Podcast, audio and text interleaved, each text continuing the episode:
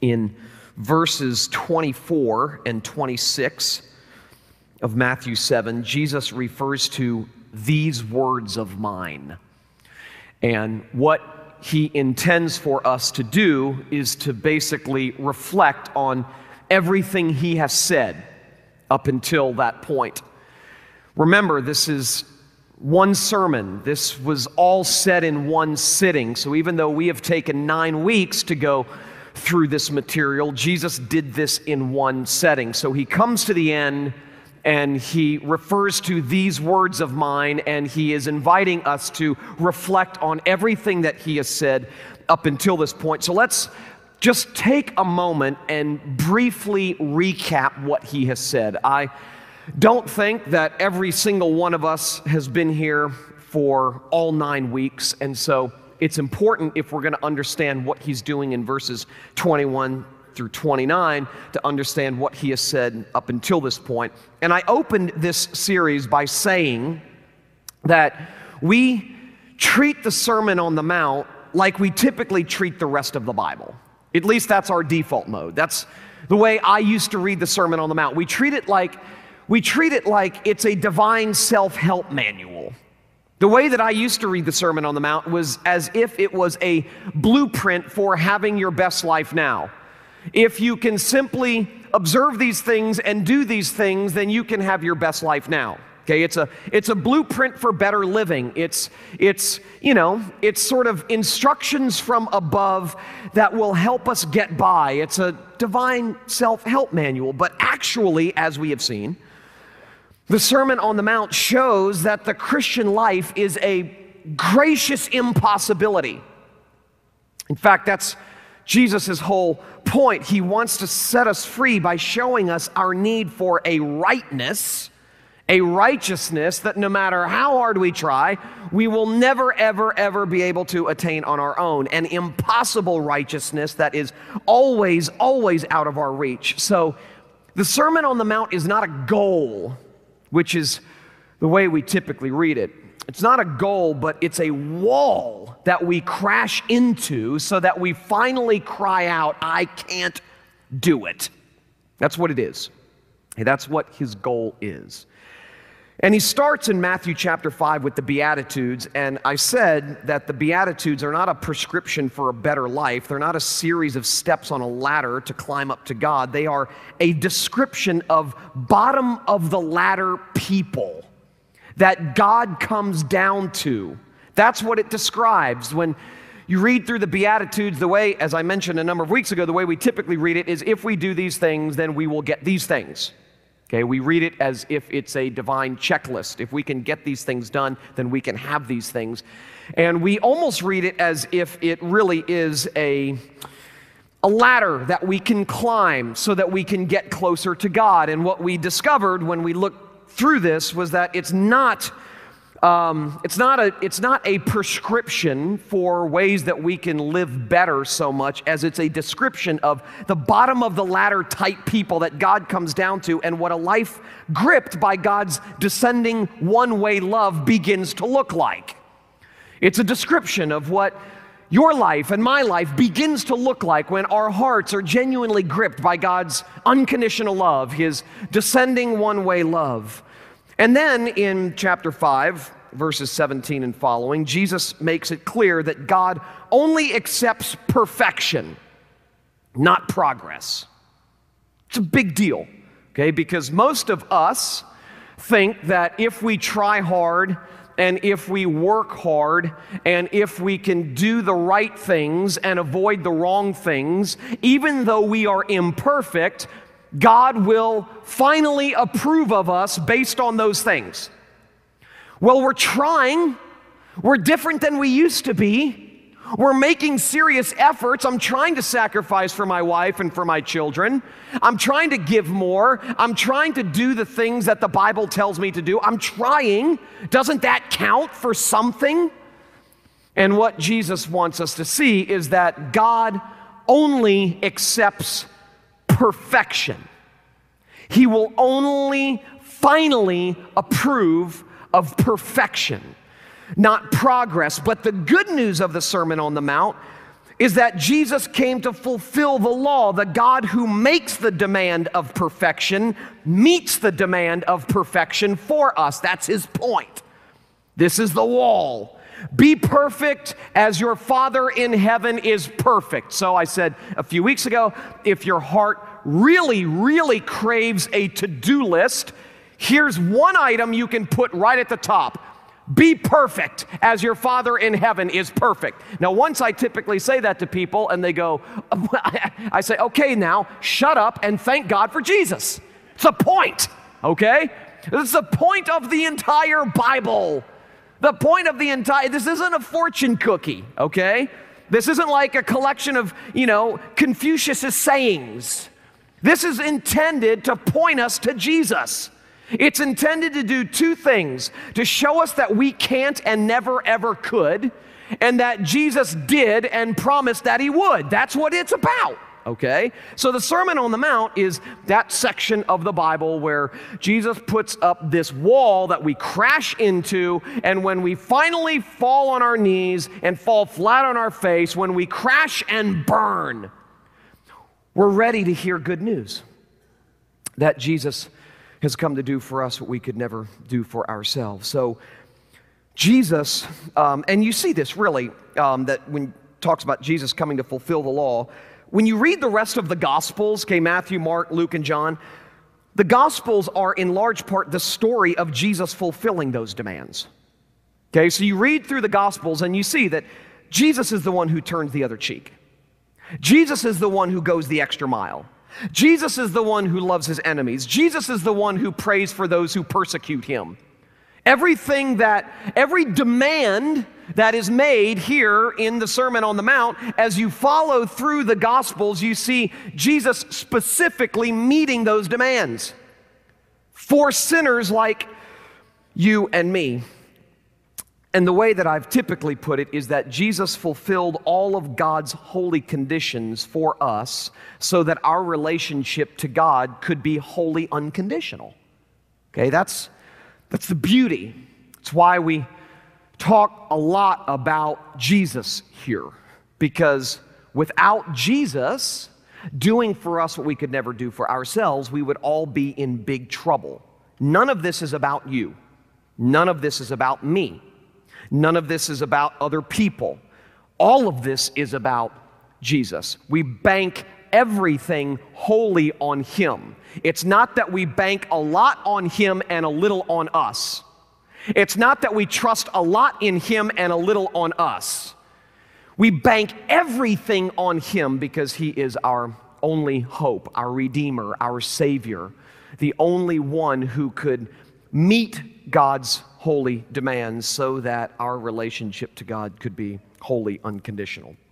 And then in chapter 6 and 7, he moves on and shows us what this good news on the ground of real life looks like. We're free from worry about how to get because everything we need in Christ we have. We can give instead of take. We can be honest about the log in our eye. We, we can stop pretending that we're something that we're not. We can admit our faults and failures without feeling like the flesh is being ripped off of our bones because our identity is not anchored in our strength, but Christ's strength for us.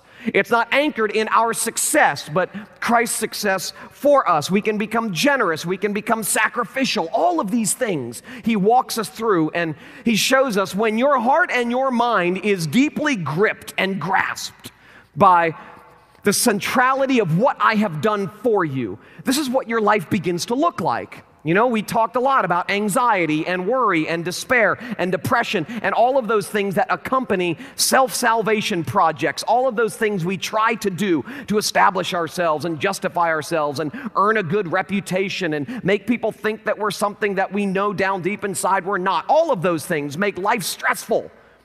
And Jesus came to free us from that. And so when that is removed, freedom blossoms. And he describes here what a free life looks like it's a life free of worry and anxiety, it's a life free of the pressure of always having to take and always having to get.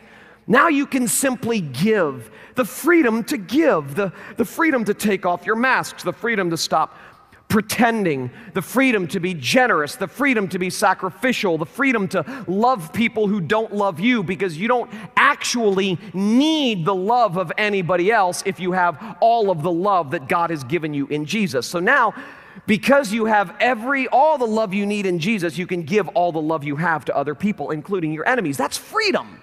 Okay? That's what freedom is. That's what freedom looks like. And he describes that in chapter 6 and chapter 7. And he makes the point that I made last week at the end, toward the end of chapter 7, that all of this begins to happen naturally. Okay? And the picture that he uses uh, in chapter 7 is the picture of a tree and fruit. And I mentioned last week that you don't grow fruit from a tree by telling it to grow. Okay, have you ever tried that? Uh, your neighbors may have called the police or something if they saw you outside screaming at the top of your lungs to a tree, grow. Oranges, grow, grow. Okay, it doesn't work. And uh, we laugh at that, and I mentioned this last week. We laugh at that, but you know, parents, we do this all the time, don't we? I mean, I finally told my wife yesterday, Kim, it's not additional information that our children need. Well, when I'm talking about our children, our oldest son, who will remain nameless, okay? He's not dealing with ignorance, okay? It's not like if we just tell him one more time, all of a sudden the light's gonna go on. Oh, of course. I said, that's not it. Something has to happen on the inside that you and I cannot do. Okay, that's when it's going to take root. And what will typically happen, at least this is what happened in my life and probably happened in your life, is you have to wait till something bad happens.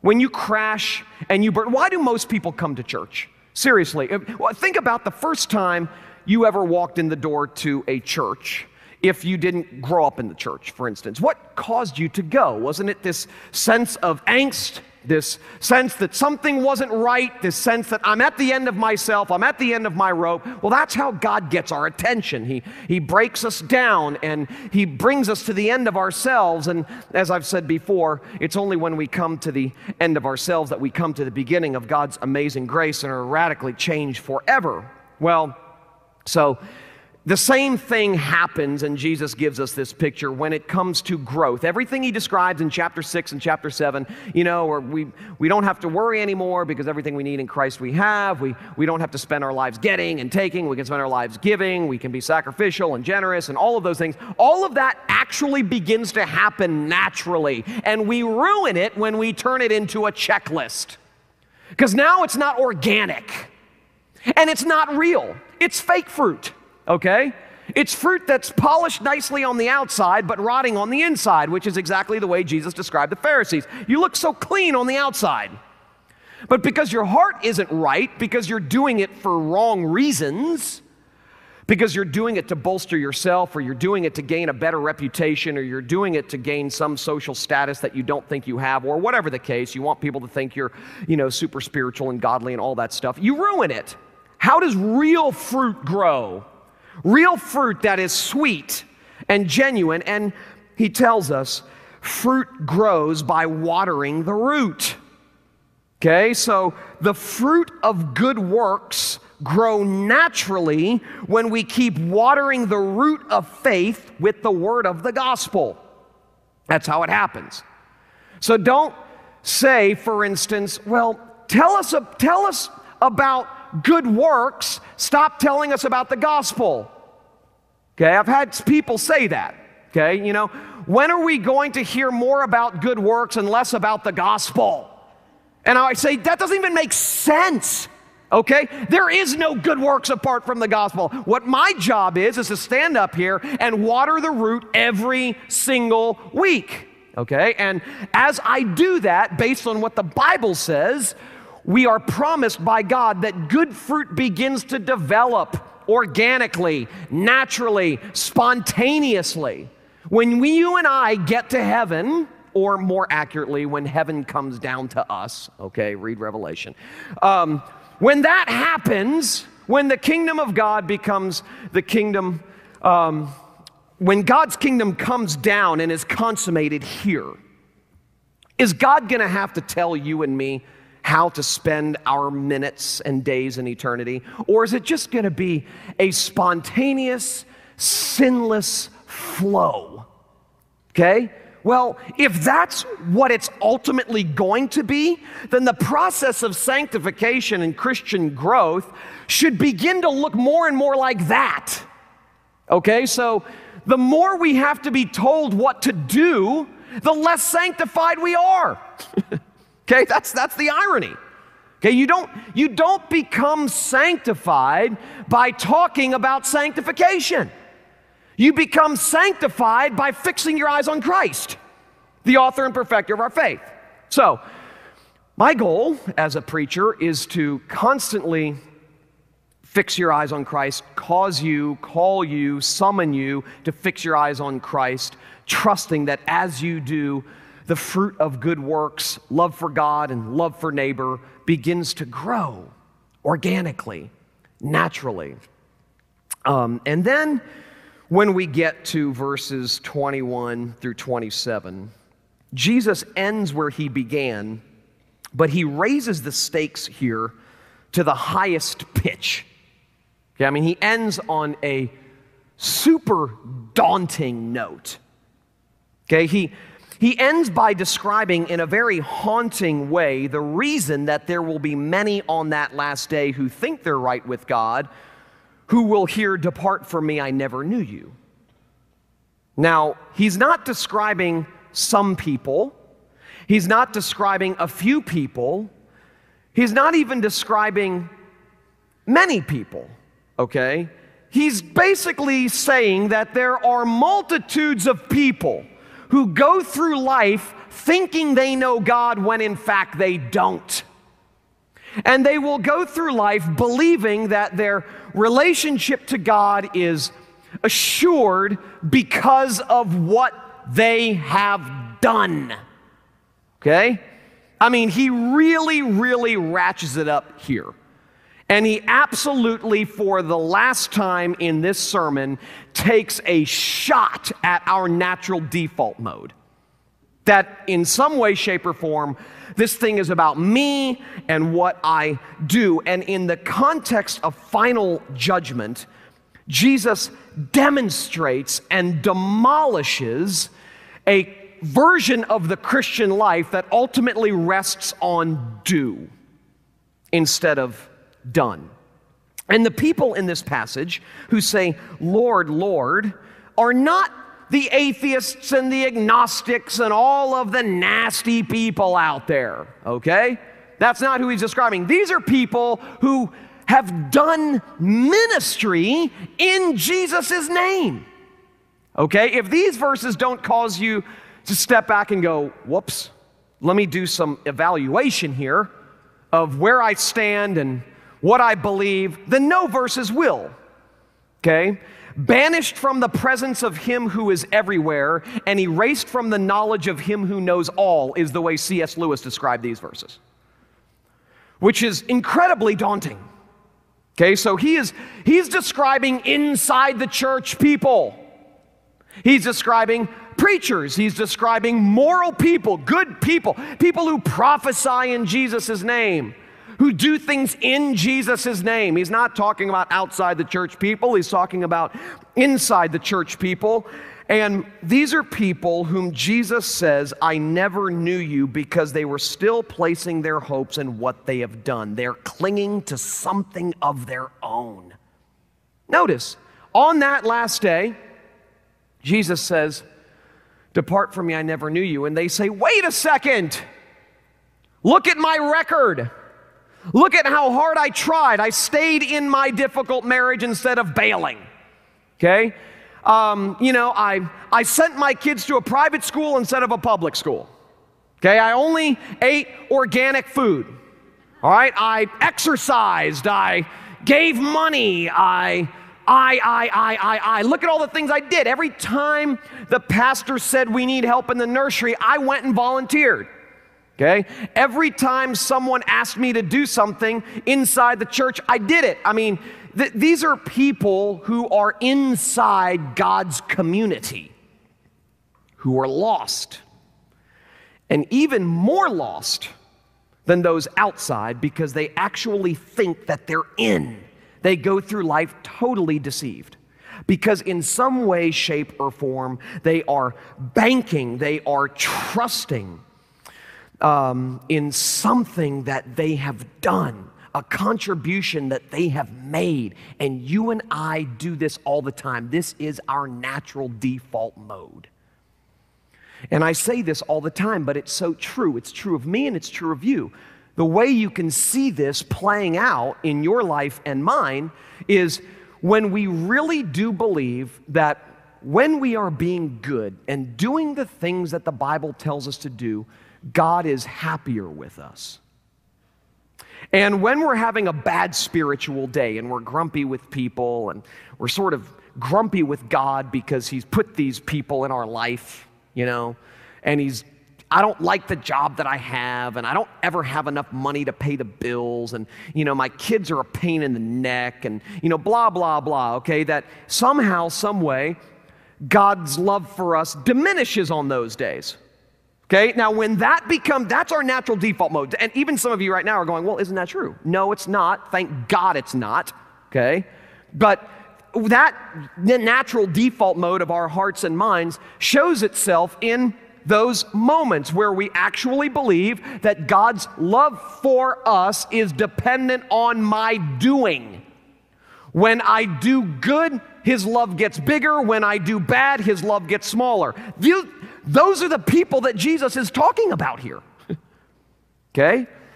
People who actually believe that this thing at some level is riding on them. Okay, I mean, look, look at my look at my scorecard, God. There are way more there are way more checks in the spiritual pro column than the spiritual con column. Okay? I've done I've done pretty well. Well, Jesus wants us to see that even if that something is, look, I've changed, I'm, I'm not the way I used to be. Uh, Jesus wants us to see that regardless of how well we think we're doing or how much better we're becoming, when you therefore must be perfect as your heavenly Father is perfect, is the requirement, and not look how much I've grown over the years, we begin to realize we don't have a leg to stand on before God. Okay, so our, our transformation, our purity, our growth in godliness, our moral advances and spiritual successes simply fall short of the sinlessness that God demands. So, at any point in time, if we are banking, ultimately, grounding, ultimately, our knowledge of God, or more importantly, God's knowledge of us based on something we do, we're in trouble and we can count ourselves among the many that Jesus describes here. I mean, in verses 24 through 27, Jesus uses a picture to illustrate what happens to those who bank on what they've done. They're washed away. Okay, I mean, they're, they're ultimately washed away, swept away, like all of the people in Noah's day. So, if God requires perfection, and there's no real assurance without it, then what hope do I have? I mean, how, how can I know that I know? I would assume that if you're a Christian, or you think you're a Christian, you certainly hope that you're a Christian, you certainly hope that somehow, some way, when your life is over and you meet God, that He will say, Well done, good job, not guilty, pardoned. Okay, now, how can you go through life now knowing that for sure? And these people banked on trying to gain some measure of assurance by looking at what they have done, the contribution they made, the changes that had taken place in their life, the fact that, you know, once God saved them, or once they thought God saved them, they got better, their life improved, they became more mature, they became more responsible, they actually started picking up their clothes when their wife asked them to, uh, you know, whatever, okay? Not in any way being autobiographical, um, but I mean, these are, these are the ways that we typically think. I'm getting better, progress is happening. Surely God must be ultimately pleased with how I am maturing. And yet, what Jesus says here is there is one standard that will ultimately gain God's approval, and it's perfection. There's only one way that anyone is going to hear a not guilty verdict, and that is if you are perfect. You're not, you're in trouble. So what? Okay? So what's what's the solution? How can I avoid being counted among the many on that day? Well, that's the question that Jesus wants us to ask at the end of this sermon. Okay? He wants to scare us a little bit, a lot. He wants to scare us. I mean, he wants us to get to the end of this sermon and go, what am I really banking on here? What am I really trusting in? I mean, after everything he has said in chapter 5, chapter 6, and the first part of chapter 7, he finally crescendos his argument here by saying, This is what separates the wheat from the chaff. Okay? Ultimately, on that last day, this is what separates people those who bank on do and those who bank on done. Period. Okay? That's it. So, I mean, he this his argument just it, it hits its climax by fast forwarding to that last day. Where are you going to be? In the company that banks on do or the company that has wholly banked on done?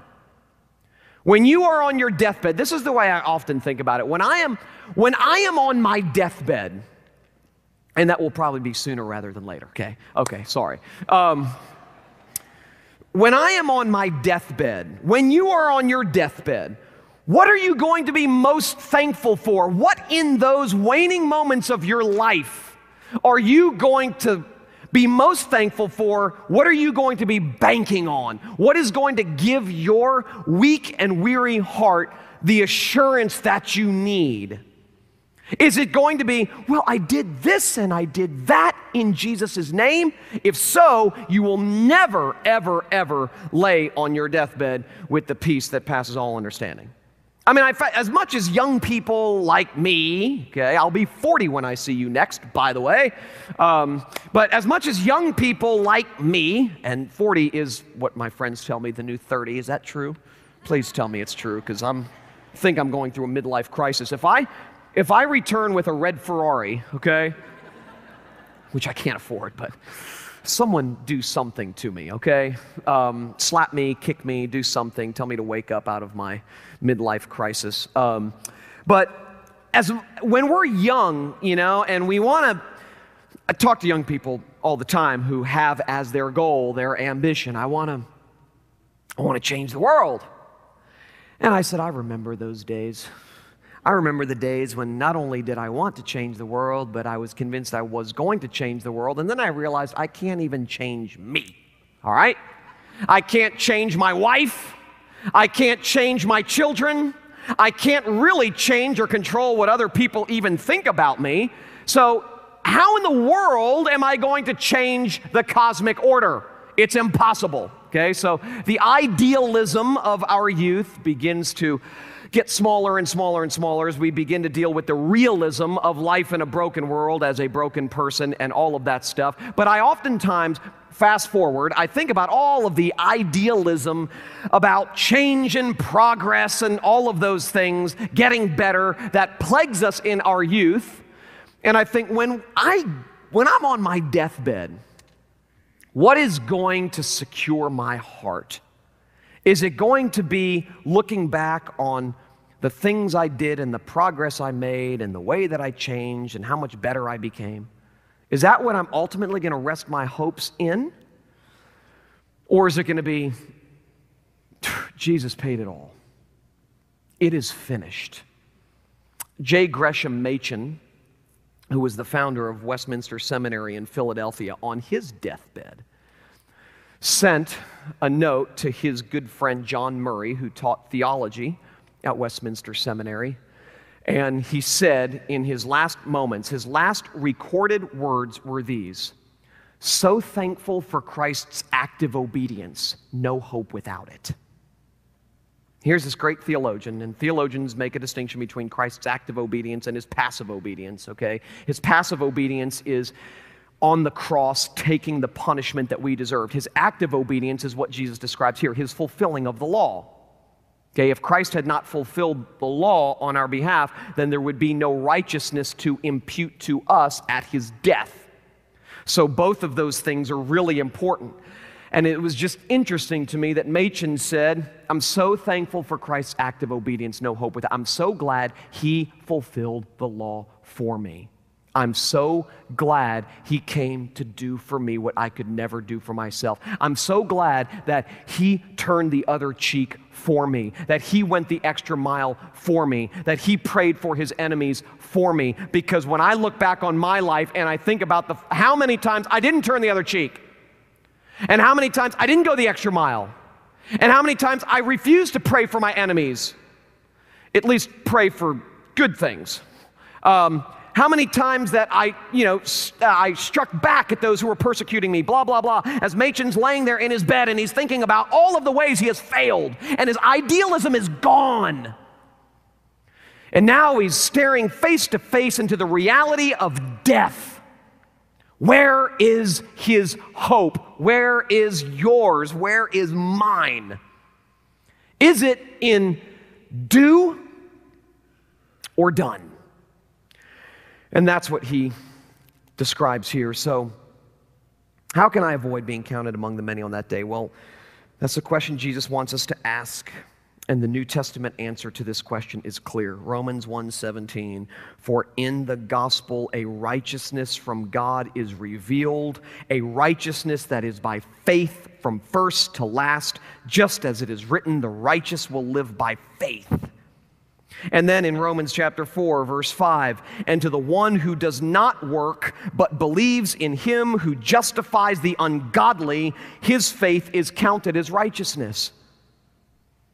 I mean, the New Testament is abundantly clear on where the answer comes from to this question that Jesus wants us to ask How do I avoid being counted among the many on that last day?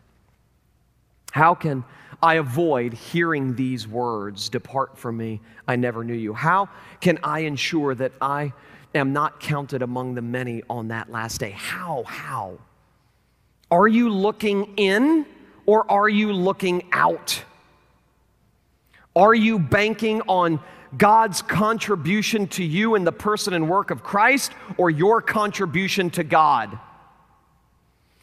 What are you ultimately anchoring your hopes in? The righteousness that God requires can only come from God. It does not come from us. We don't produce it, we don't achieve it we receive it. The verdict on all of our doing, Jesus is saying. Okay, the verdict on all of our doing, even our very best works when it comes to meeting God's standard, is this Depart from me, I never knew you. That's his verdict. Even your best works, all of your progress and all of your morality and all of your so called goodness, all of your good behavior, all of those things, when it, when it is measured against God's standard of perfection, if you're banking on that, the only thing you will hear is, Depart from me, I never knew you. So, faith is the only ground for assurance, that God gifted miracle of believing the impossible, that God forgives me and loves me because of what Christ did for me. It's the only way. The only way that I can get up every morning and know that I'm God's and know that I will not hear these words is because I totally believe that 2,000 years ago, someone came and lived the life that I could never live and died the death I should have died, and three days later came alive, guaranteeing that one day, one day, everything will be made new. I believe it. And the only reason I believe it is because God has granted me the faith to believe. I mean, you can say there's a lot of historical evidence for the person and work of Jesus and all that stuff. Yes, but there's not a lot of historical evidence for an imputed righteousness. Okay? I mean, there's a lot of historical evidence that this guy named Jesus really lived and he was really put to death and that his body went missing three days later. And the only probable explanation is that he really did rise again from the dead because there were soldiers outside and the rock was big. And you know, you've heard all the arguments. Well, the arguments don't create faith. Okay? I mean, Paul says in Romans 1 the righteous will live by faith. Arguments can provide grounds, reasons, they can provide us with a rational framework so that we can say, we're not irrational people for believing in this. We're not believing contrary to evidence, but evidence doesn't produce faith. Arguments don't produce faith. And the only reason, and, and no evidence, as I said a second ago, no evidence is out there that shows me that imputed righteousness happened. Okay? The righteousness that I need. So I can get up every day. The only reason I can get up every day is not because I look at my life and go, I know that I'm God's because I'm better today than I was yesterday. Okay? Or I'm better five years, I'm, I'm better now than I was five years ago. Am I? In some ways, maybe. In other ways, not. In some ways, I'm probably worse. Okay? I mean, five years ago, uh, or 10 years ago, 20 years ago, I didn't care what anybody thought. My lifestyle resembled the fact that I didn't care what anybody thought. Now I actually care what people think. Well, does that mean I'm getting better or worse? Well, in one sense, worse. Okay? I mean, I'm not doing all the bad things that I used to do. In that sense, I'm better. Why am I not doing all the bad things I used to do? Well, maybe because I'm being more self preservational. Well, that means I'm worse.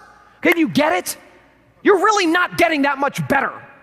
All right? And if you look at your life as a way to ground the peace that passes all understanding, assuring you that one day you will hear God's welcome instead of get away from me, you better look to Jesus.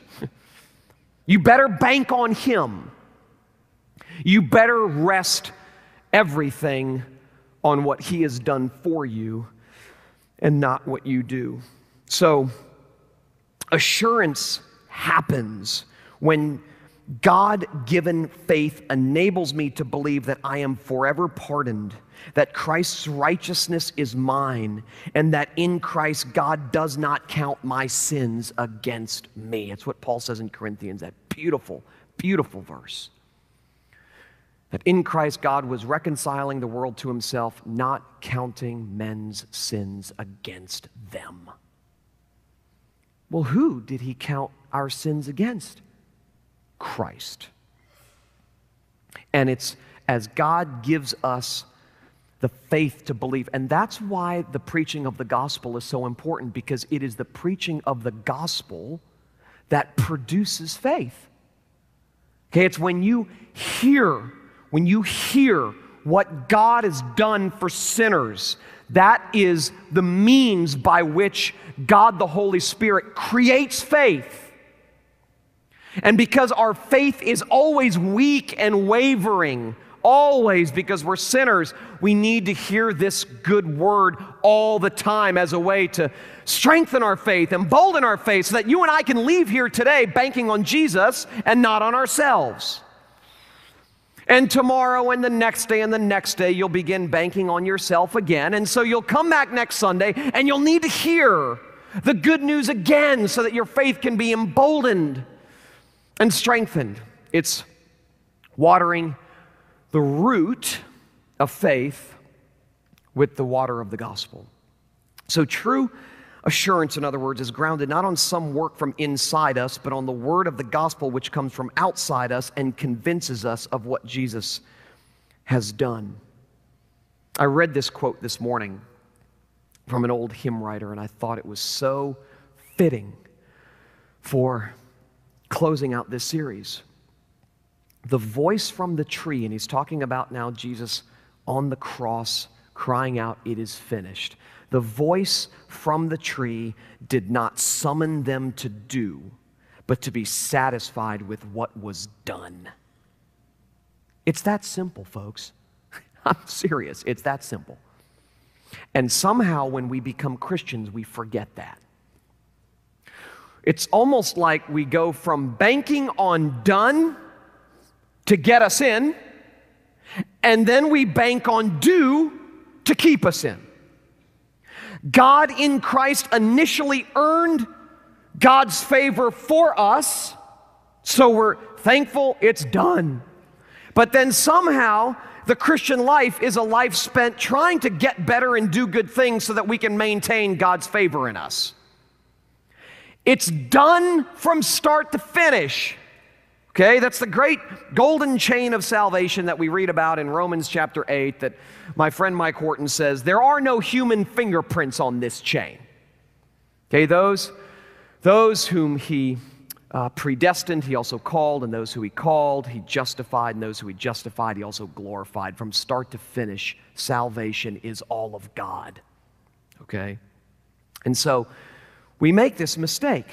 We, we are happy to give great testimony to the fact that I'm a Christian today. I'm in today because of what God did.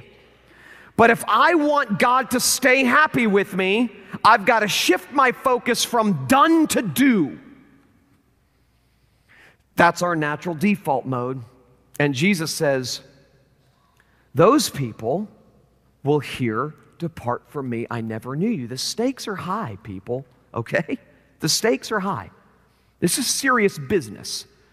That's why you're going to hear me say done, done, done, done, done, done, done, done, done, done, done until I'm 90 years old. Because the stakes are high and I love you, okay? And I don't want you to hear, Depart from me, I never knew you. And when you say, okay, I got the done part, now let's get the do, that tells me you don't get the done part, okay?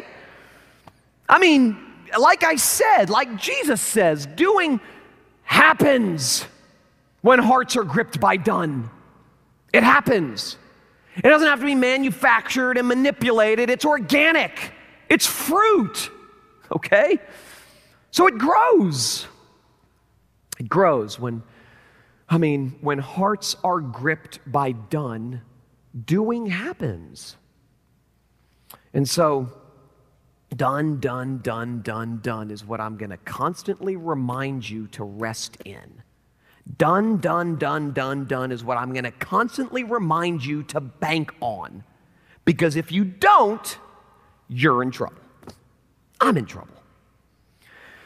So, the summary of the Sermon on the Mount is simply this. If you want to know, I told Kim yesterday, I said, this is three chapters in one sentence. All right? There you go. Call it a gift. Um, the summary of the Sermon on the Mount in one sentence God demands perfect righteousness. That's the law. God delivers perfect righteousness. That's the gospel. That's the Sermon on the Mount. That's what Jesus wants you to know. God demands perfect righteousness. Oh, I'm in trouble. Good news God delivers perfect righteousness in Jesus. That, that, that's it. What is the Bible? I mean, what, you really want to know what the central storyline of the Bible is? That's it. God demands perfect righteousness. I'm in trouble. God delivers perfect righteousness. Praise Jesus. That's what it is. It's, it, it, it is intended to make you worship. Okay? Um, let me just conclude with this. B.B. Warfield, who was a great Princeton theologian a long, long time ago, said, and this is so good there is nothing in us or done by us at any stage of our earthly development that makes us acceptable to God. Most of us don't believe that. you don't come into this world believing that. You don't you don't live life believing that. We still believe, even if you're a Christian, you still believe that there has got to be something in us or something done by us at some stage of our earthly development that makes us acceptable to God. And Warfield says there is nothing in us or done by us at any stage of our earthly development that makes us acceptable to God. We must always be accepted for Christ's sake, or we can never be accepted at all. This is not only true of us when we believe, it's just as true after we have believed. It is always on His blood and righteousness alone that we can rest. That's a huge paragraph, packed. It reminds me of the story that I've told you before about the pastor on his deathbed who said to his wife, I am certain I'm going to heaven because I cannot remember one good work I've ever done. now, I said that one time and on a blog, and someone commented that they didn't like that. Okay. I said, Well, what's the alternative? I'm certain I'm going to heaven because I can remember the good things I've done. I mean, that's the alternative to that statement.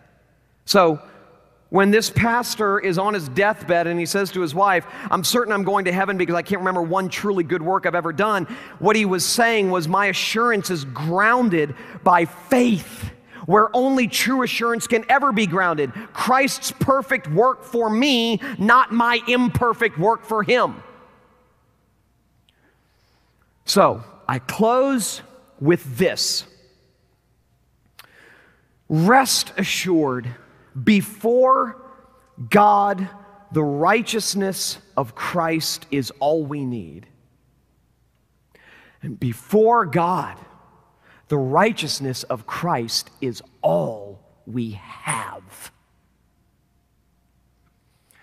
Pray that God would take that and massage it down deep into your bones. That over the course of this summer, as many of us sort of go our separate ways and come back shortly, pray, just pray that God would open your eyes and soften your heart and help you to see.